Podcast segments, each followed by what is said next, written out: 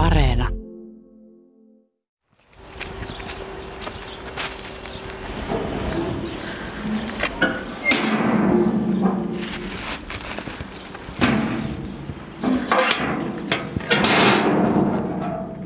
Tuo ääni, jonka kuulitte, oli meidän tuottajan Jarnon yksittäinen vanhojen vaatteiden kassi, joka tipahti kierrätysastiaan. Monet meistä tekee vuoden aikana ihan just ton saman homman. Käydään läpi ne vanhat vaatteet ja sitten isketään viime kausien ryntyt pussiin ja kiikutetaan ne lähimpään Fidan, Uffin, punaisen ristin tai vaikka pelastusarmeijan kierrätysloutaan. Ja tällä puhdistetaan sitten omatunto. Oispa kiva sanoa, että homma on tällä kuitattu ja että sun vaatteet otetaan siitä loutasta sataprosenttisesti hyötykäyttöön, vaan asia ei mene ollenkaan niin. Osa näihin kierrätyslaatikoihin laitetuista vaatteista päätyy pitkän kiemuran kautta jopa Afrikassa tai Aasiassa uudelleen myyntiin ja osa päätyy pahimmassa tapauksessa kaatopaikalle juurikin tuolla maailman toisella puolella. Tässä jaksossa me lähdetään seuraamaan, mihin sun vaatteet päätyy, kun sä laitat ne sinne kierrätyslaatikkoon. Ja mikä olisi sitten se oikea tapa päästä vaatteesta eroon. Juttelemassa meidän kanssa on MOT-dokumenttiohjelman Minna Knuusgalan, joka on selvittänyt yli vuoden ajan vaatekierrätyslaatikoihin dumpattujen kuteiden matkaa. Mun nimeni on Toivo Haimi. Ja mä oon Marjukka Matti. Ja nyt takaisin Pasiaan.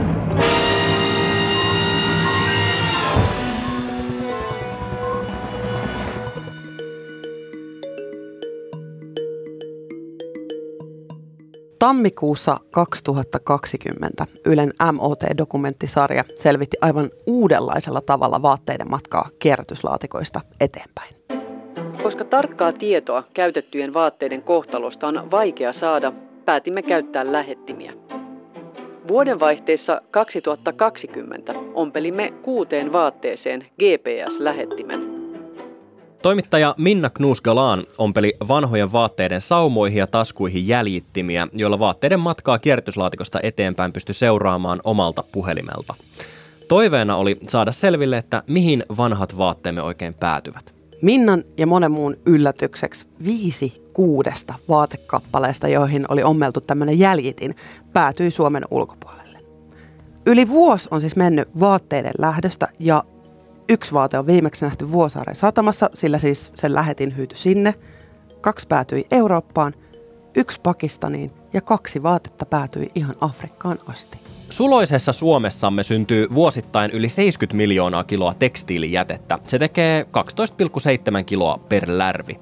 Se on sellainen yksi isohko mäyrä koira, joka pitelee kilon painoa tassussaan. Tästä vajaasta 13 kilosta heitetään 80 prosenttia sekajätteeseen ja 20 prosenttia, eli noin viidesosa päätyy näihin kierrätyslaatikoihin. Eli siitä sinun 12,7 kilosta kierrätyslaatikkoon päätyy semmoinen 2,5 kiloa. Se on parit farkut ja pari paitaa. Niin kuin me aiemmin tuossa kuultiin, meidän tuottaja Jarnon kassi kilahti just sellaiseen kierrätyslaatikkoon Helsingin kalliossa. Nämä vaatteet on puhtaita, mutta kuluneita ja joissakin on reikiä. Niin kuin useimmat vaatelootin heitetyistä kuteista. Minna, mihin Jarnon vaatepussiin sisältö menee? No se riippuu vähän siitä, mihin lootaan se pussi on laitettu, mutta tota, jos on laitettu hyvän tekeväisyysjärjestön laatikkoon, niin se pussi lähtee laittelukeskukseen, jossa ne laitellaan. Mitä, mit, mitä ne laitellaan? Mitä se, otetaanko farkut käsin. yhteen lootaan ja sitten laitetaan paidat? Joo, ja, ja, varsin, ja ennen kaikkea katsotaan niitä, että vaan ne aivan parhaat niin kuin hyvälaatuiset, laatuisemmat vaatteet jätetään sitten Suomeen ja ne myydään täällä. Mutta se on niin kuin se tärkein asia, että ne, sieltä haetaan ne hienoimmat. Eli tarkoittaako hienoin sama kuin ehjä, puhdas, reijätön? Mutta se, sekään ei riitä, että ne menee kaupaksi Suomessa. Niiden, niiden pitäisi olla esimerkiksi vintage. Tiedätkö, että ne on todella Aa. hyvälaatuisia, että ei, ei H&M käytetty, käytettyä vaatetta eh, pysty myymään uudestaan Suomessa. Okei, okay, eli jos paidas lukee esimerkiksi Boss, niin se voi olla niin kuin jees. No se, se voisi olla jees, jos se on hyvälaatuinen ja se on, että se, se on puhdas, se on ehjä ja, ja, tota, ja eh, muodikas tai trendikäs jollakin tavalla. Mihin ne loput menee? Sitten menee noin 10 prossaa menee sekajätteeseen, koska ne on, jos ne vaatteet esimerkiksi laitetaan, pakataan huonosti sinne laatikkoon, niin ne, ne voi kastua. Sitten se koko erä homehtuu ja kaikki pitää heittää pois. Jopa ne hyvät? Jopa ne hyvät, koska ho, nämä hyvän tekeväisyysjärjestöt ei pese esimerkiksi näitä tai, tai korjaa näitä vaatteita. Ne menee sekajätteeseen. Ja sitten tota, loput menee ulkomaille. Miksi ja miten just tämä tietty osuus päätyy ulkomaille? Et kuinka paljon se on tuosta kahdesta ja puolesta kilosta? No se on eri arvioiden mukaan. Kukaan ei siis tiedä tarkalleen, koska tämä on tosa, tosi salamyhkäinen ala jostain syystä. Mutta tota, tutkijat arvioivat, että noin puolet viiva 75 prosenttia näistä vaatteista myydään eteenpäin tukkumyyjille ulkomaille. Ja, ja miksi ne päätyy ulkomaille? No sen takia, että me osetaan niin jumalaton määrä vaatteita, eli me tuotetaan ihan hirveästi tätä tekstiilijätettä. Ja Suomessa ei ole kapasiteettia. Täällä ei ole semmoisia laittelukeskuksia tai kierrätyskeskuksia, eikä me pystytä myymään niin paljon käytettyä vaat, niin kuin vaatetta Suomessa. Niin ne lähtee ulkomaille. Okei, okay, eli siis jos me tuossa aikaisemmin vähän ajateltiin, että no kaksi puoli kiloa olisi suurin piirtein semmoiset niin parit farkut ja pari hupparia vaikka, niin se tarkoittaisi, että vain yksi vaatekauppale jäisi mahdollisesti sinne myyntiin ja loput kolme lähtee ulkomaille. Joo, tai puol, yksi menee sekajätteeseen. Yksi menee sekajätteeseen. Joo. Eli Jarnon vaatteista ehkä semmoinen kaksi kiloa on matkalla pois Suomesta. Osa siitä päätyy Keski-Eurooppaan suuriin tekstilijätteen käsittelykeskuksiin, joilla on todella jaloja tarkoituksia. The garment to garment recycling system is a mini production line used to process post consumer garments into sanitized recycled garments. Vaateteollisuus puhuu nyt upcyclingista, eli materiaalin muuttamisesta uudelleen käytettävään muotoon. Tässä upcyclingissa vaate pilkotaan käytännössä niin pieniin osiin, että se on enää kuituja, joista voi sitten tehdä uudelleen kankaita. To remove microorganisms on the clothes. Minna, kun Jarnon vaatteita on nyt päätynyt Eurooppaan näihin tekstiilijätteen käsittelykeskuksiin, niin mitä siellä niille oikein tapahtuu? No ne lajitellaan taas uudestaan ja tämähän on ihan käsityötä. Tämä on, tämä on matalapalkkasta, siellä on enimmäkseen naisia. En ole päässyt siis itse kuvaamaan, mutta mä oon nähnyt, nä, nähnyt videoista ja kuvista, että, tota, että siellä taas lajitellaan uudestaan.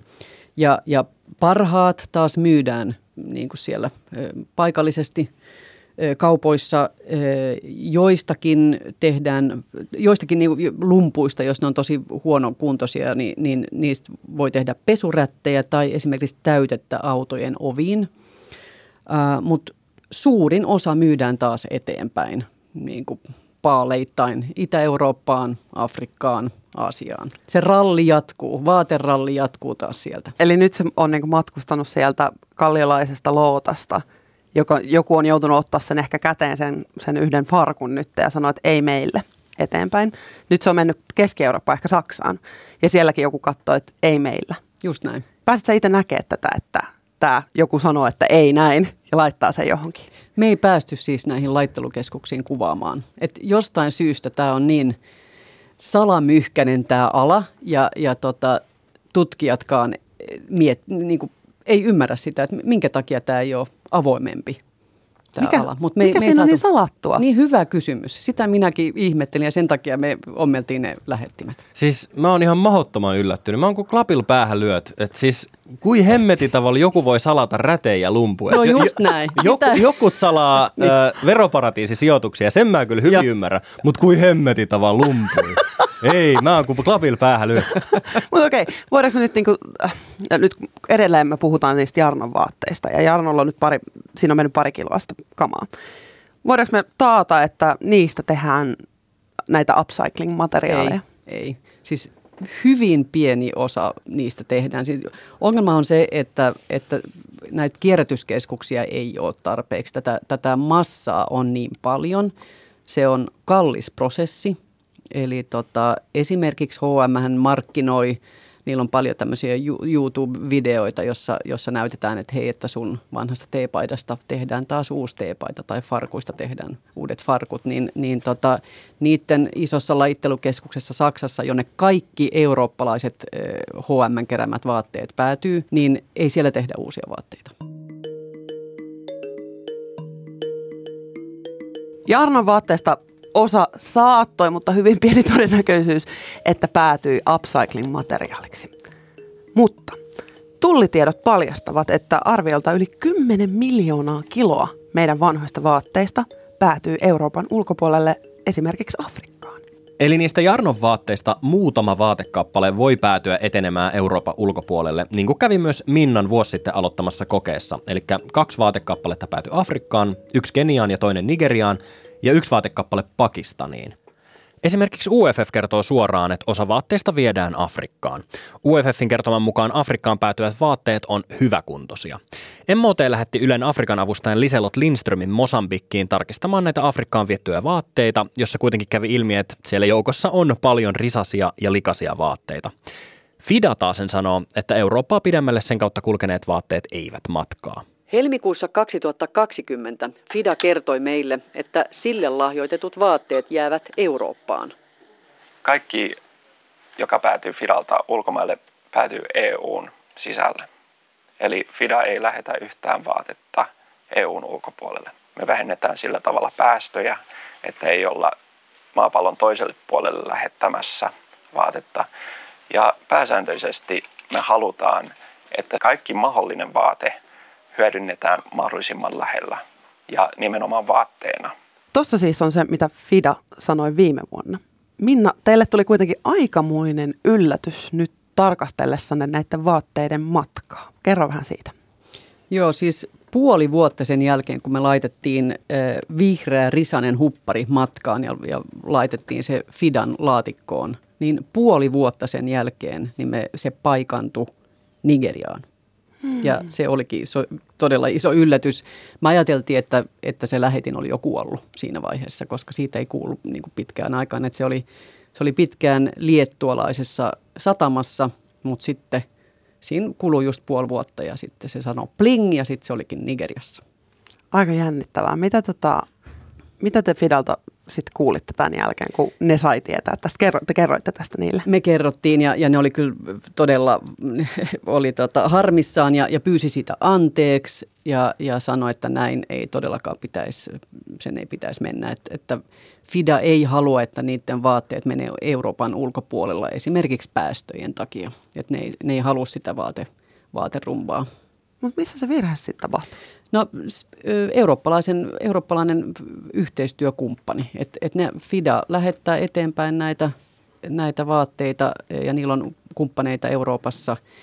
Ja tämä kertoo niinku siitä suuresta kuviosta ja ongelmasta, että tämä on miljardibisnes. Tästä on tullut käytettyjen, käytettyjen va- vaatteiden miljardibisnes, jossa on niin paljon välikäsiä, että kukaan ei oikeastaan näe sitä – sitä suuret, mitä niille oikeasti sitten tapahtuu loppupäässä, että, että vastuuta sysätään eteenpäin ja eteenpäin, koska niitä tekijöitä ja välikäsiä on niin paljon.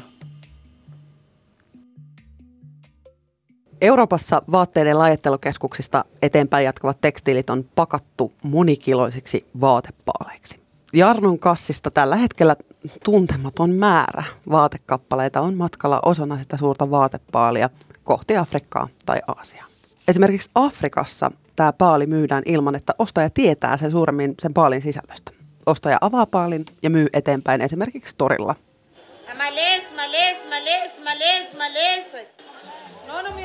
Minkälaisia nuo vaatteet on, jotka on matkanut meiltä Euroopasta tuonne maailman toreille? Minna, voitko kertoa vähän niistä? No me oltiin siis Mosambikissa ja, ja haastateltiin useita vaatemyyjiä. Siellä on semmoinen valtavan iso tori ne puhuu, puhuu että kuolleen valkoisen miehen vaatteita. Tämä on niinku se, miten ne, miten ne kertoo siitä, siitä bisneksestä. Ja, ja siellä on, Mosambik kuuluu maailman köyhimpiin maihin ja, ja tota, nämä myyjät ostaa paaleittain. Se maksaa noin 140 euroa, mutta ne ostaa sikaa säkissä. Ne ei tiedä, minkälaista vaatetta siellä on, mutta ne ostaa sen ja sitten ne yrittää myydä sitä. Ja ne kertoi meille, että se laatu on yhä huonompaa. Se tarkoittaa sitä, että ei edes Mosambikissa pystytä sitä enää saamaan. Ne, ne ei pysty myymään sitä, joten niin. se dumpataan. Miksi niin kuin, tavallaan meidän ne reikäiset vaatteet, niin kuka niitä haluaisi ostaa? Niin, ne, ne pääsee läpi. Ne pääsee tämän, tämän seu, niin kuin seulan läpi. Ja, ja sehän on, sitä mä kysyin myös Fidalta, että miten on mahdollista, että – että Suomen lajittelun niin kuin läpi pääsee tämä vaate, sitten se vielä pääsee sen jälkeen eurooppalaisen lajittelukeskuksen läpi. Että sitä massaa on niin valtavasti. Nyt kun ollaan siellä Mosambikissa, niin mitä tapahtuu sitten niille vaatteille, jotka ei mene kaupaksi edes siellä? No Niin, ne dumpataan, dumpataan kaatopaikalle tai, tai katuojaan. Tämä ei voi olla ollenkaan hyvä homma ympäristön kannalta. Ää, Minna, tiedätkö mitään tuosta niinku hiilijalanjäljestä, mikä tämmöisen toiminnalla on? Joo, me, me tota, pyydettiin Suomen ympäristökeskuksen tutkijaa laskemaan meille tämän hiilijalanjäljen. Eli vuosittain Suomesta kuskatut käytetyn vaatteiden päästöt vastaa noin 12 000 ihmisen lennot Suomesta Lontooseen tai 340 suomalaisen vuosipäästöt. Se on yksi kerrostalollinen ihmisiä. Ja, ja tot, niin kuin tutkija sanoi, että varsinkin jos siellä on näitä risasia vaatteita, niin eihän siinä ole mitään järkeä että me kuskataan niitä edestakaisin. Että me ensin, ensin ne vaatteet tehdään Aasiassa huonoissa työoloissa, sitten ne kuskataan Suomeen. Me pidetään se vaate, teepaita, mitä puoli vuotta, vuosi, mutta lyhyen ajan kuitenkin. Ja sitten se vaateralli jatkuu ja me kuskataan ne taas toiselle puolelle maailmaa. Valitettavasti me ei ihan oikeasti ei voida täyttä totuutta tietää siitä, että mihin Jarnon vaatteet päätyy. Tilastollisesti noin viidesosa päätyy myyntiin jo, äh, osa lentää Suomessa roskiin, osa päätyy Eurooppaan. Surullista on sekin, että vain murtoosa päätyy upcycling-materiaaliksi ja sitä suurempi osa Euroopan ulkopuolelle. Yksi iso ongelma on siinä, että näihin keräyslaatikoihin päätyy sellaisia vaatteita, joiden ei alkuunkaan pitäisi sinne mennä. Mutta Onneksi tässä kohtaa pystytään petraamaan ja merkittävästi. Vaikka kierrätysketjusta löytyy aukkoja, me kuluttajina voidaan tehdä parempia valintoja ja kierrättää paremmin. Me soitettiin Suomen tekstiili- ja muoti ryhyn Satumaija Mäelle, joka kertoo, miten vaatekierrätys kannattaa hoitaa hyvin. Kun laittaa vaatteita kierrätyslaatikkoon, niin mitä pitää ehdottomasti tehdä? Ensinnäkin ne vaatteet pitäisi ensin lajitella sen mukaan, että onko ne hyväkuntoisia, rikkinäisiä vai likaisia. Ja, ja tota, näihin hyvän tekeväisyysjärjestöjen vaatekeräyksiin pitäisi laittaa vain sellaisia tuotteita, jotka kelpaa edelleen käyttöön.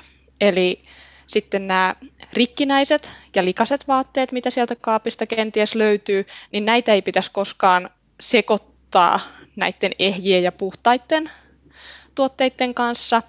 Ja lisäksi sitten nämä keräyslaatikoihin toimitettavat tuotteet, niin ne pitäisi pakata kunnolla suljettuun muovipussiin, jotta sitten siellä laatikossa mahdollisesti kosteus ja esimerkiksi home ei pääse pilaamaan niitä. Vaikka vaatteiden päätepistettä laatikoiden kautta ei aina niin tiedetä, niin kannattaako sinne silti laittaa niitä vaatteita? Satumaija. No kyllä mun mielestä kannattaa, mutta kuluttajalla on tässä suuri vastuu, että mitä sinne keräyksiin päätyy.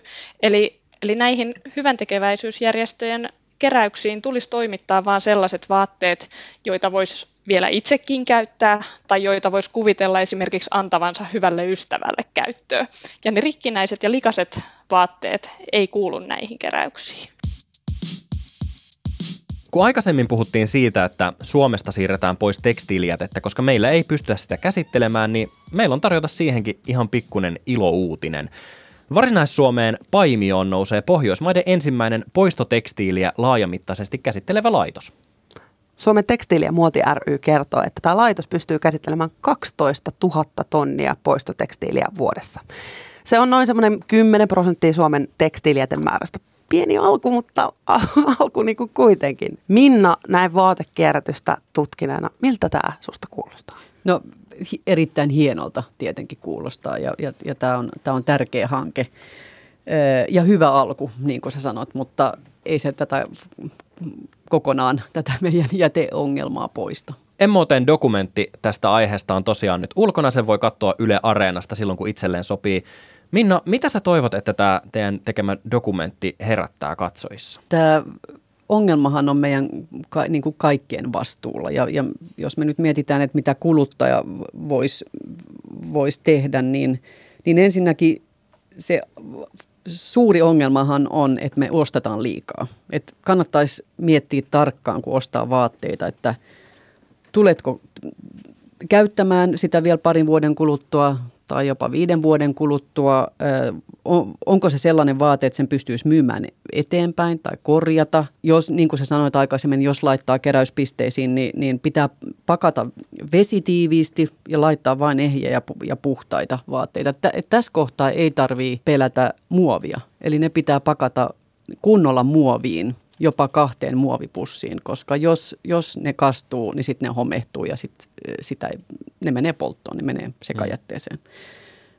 Ja just tämä, että rikkinäiset vaatteet lumppukeräykseen, joissakin kunnissa on lumppukeräyksiä, ei, ei kaikissa. Jos ei ole lumppukeräystä, niin sitten sekajätteeseen. Se on parempi kuin että laittaa näihin, koska muuten ne voisi, niin kuin me nähtiin, että, että ne voi päätyä Afrikkaan. Ja sitten voisi vaatia läpinäkyvyyttä myös niin kuin vaatekeräysjärjestöiltä, että, että sitähän on, on ehkä kauemmin vaadittu vaatejäteiltä – ja, ja siitä, siitä alkupäästä. Mutta entäs se loppupää, että mitä niille tapahtuu? mi, miksi tämä on niin salamyhkäinen? Miks, miksei näitä, näitä tota, prosesseja avata lisää? Kiitos tosi paljon Minna. Kiitos. Kiitos.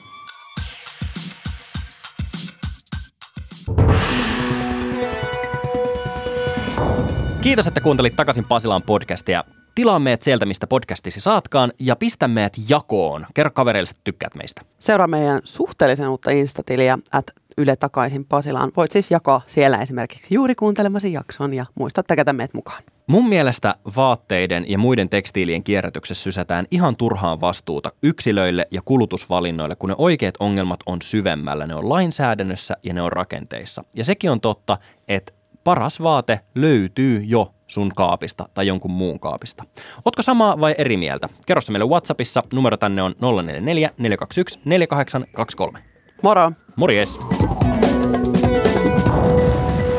Niin, hyvät kunkilijat, minkä opimme tästä?